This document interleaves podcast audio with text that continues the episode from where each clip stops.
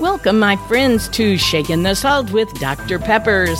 My bio reads from troubled teen to teacher of the year, 100 pound weight loss, blah, blah, blah. You know the sort of thing you're working on in your before and after life story. So at the end of the message, stay tuned if you want to contact me for any reason, including prayers. Thank you.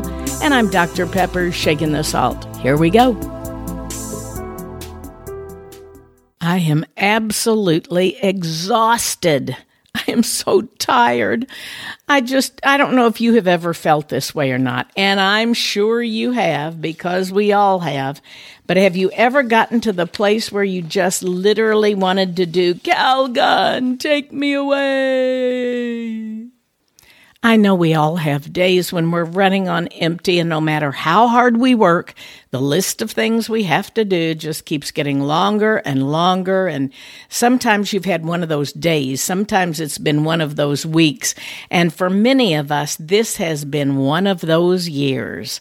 And then you hear the dreaded phone ringing, you hear the dogs barking, you hear people knocking at the door, you know you have to get ready for something and you have to keep your mask on and you can't do things as normal. Where here are some great things that I'm going to tell you and to remind you about what we do when we are tired and exhausted and weary and empty and have no energy for anything. Well, actually, we do. And there are people that work a lot harder than we do, that are a lot more tired than we are, with a lot fewer resources. And we all know that.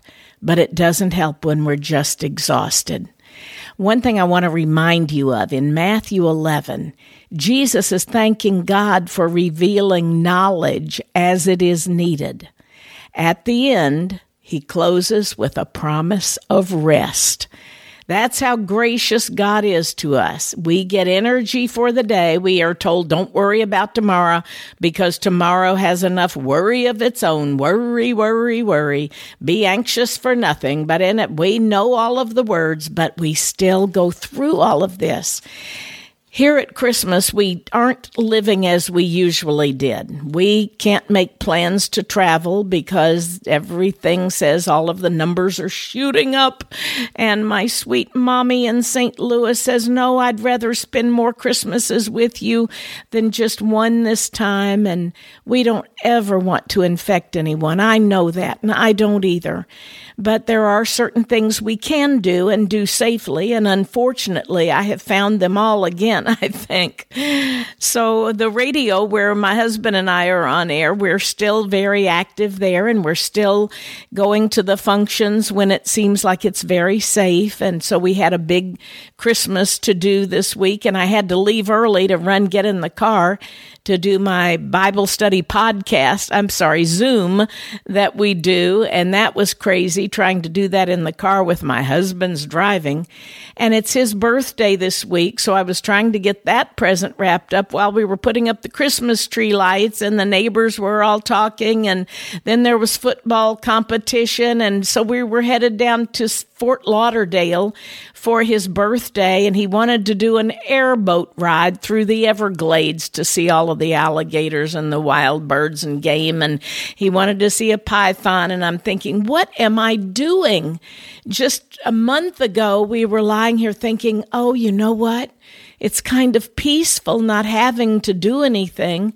And suddenly we're doing things again. And again, the question is asked, who made you do all of this? Nobody. So we have a Heart Sisters luncheon tomorrow that's going to be safe. And I had to stop by the store on the way home and get some items that I'm taking for that. And now I had to get this podcast in because it has to be done today. And it's already what, uh, five o'clock, six o'clock at night. And I wasn't going to do it. It would have been the first one that I've missed in the few years I've been doing it. But my husband said, I just got a message that you've had 4,000 downloads. And I said, wow, I guess it's blessing somebody. So Okay, God, here we go. Exhausted, tired as I am. And I thought, perfect topic. So this is what I found that I thought would help you in God's Word. Even Jesus went out into the wilderness to get alone, even away from his disciples, away from those he loved and trusted the most. And so what he did was he got alone and prayed and he got restored and refreshed because he'd have a million more things coming upon him. You think his cup wasn't overflowing with goodness? Yeah, but he was also overflowing. He was physical just like we are. He got tired. He got weary. He got angry. He had to sleep. And sometimes that's what we need. So instead of trying to ration out all of our emotional and physical energy between all of our commitments that we have, here's the short to do list. His grace is never ending, and this is all he says to do. He says, Come unto me, all of you who are weak and heavy laden, and I will give you rest. That's his promise. And here's what he promises us in Matthew 11 My yoke is easy and my burden is light. So we don't have to carry more than he gives us.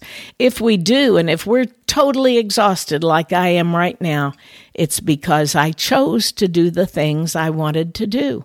I didn't have to put up all of those Christmas decorations before we left. My husband wanted to do them before Thanksgiving, and I said, No, we can't do that. We have to wait until after Thanksgiving. Then we went down to his brother's in Tampa for Thanksgiving, didn't get them done the next day. We were too tired. Then we had things coming up. You know how it is. So in Colossians 1:17, in Christ all things hold together. That means the pressure is off of us. It's not on me to do everything that I think I have to do. You know, the earth keeps turning without me. Life keeps going on. One day, each one of us will close our eyes, take our last breath, and we will have eternal rest forever. But until then, be very selective. I'm talking to myself. Be selective, Deborah, in what you choose to do, because make sure it's of God and will bless who He wants you to bless. In Isaiah 40, those who wait upon the Lord will renew their strength. They will mount up with wings of eagles. We have eagles building nests right outside our lake, right here where we live. And we also have blue herons on the other side. In the huge cypress trees, they choose to build their nests. And it's almost like you can see them in competition. Who's going to get your nest built faster. Got to keep up with the Joneses. Those herons, you know, they they don't think about that. They just want to feed their babies. They fish and eat from day to day. And the lilies of the field don't worry about their pretty clothes. And God feeds every one of his animals. Here's another one from uh, 2 Corinthians 9. We are abounding in his goodness, overflowing, he says, unyielding, abounding. God will make all grace abound in us so we can abound in every good work that he has for us to do. When a cup is overflowing, it doesn't have to try to overflow. It just sits under the source and receives it and overflows evenly and naturally. Ah, now that's what I call a good overflowing. And lastly, you know, we always hear what you sow, you will reap. And that's the truth.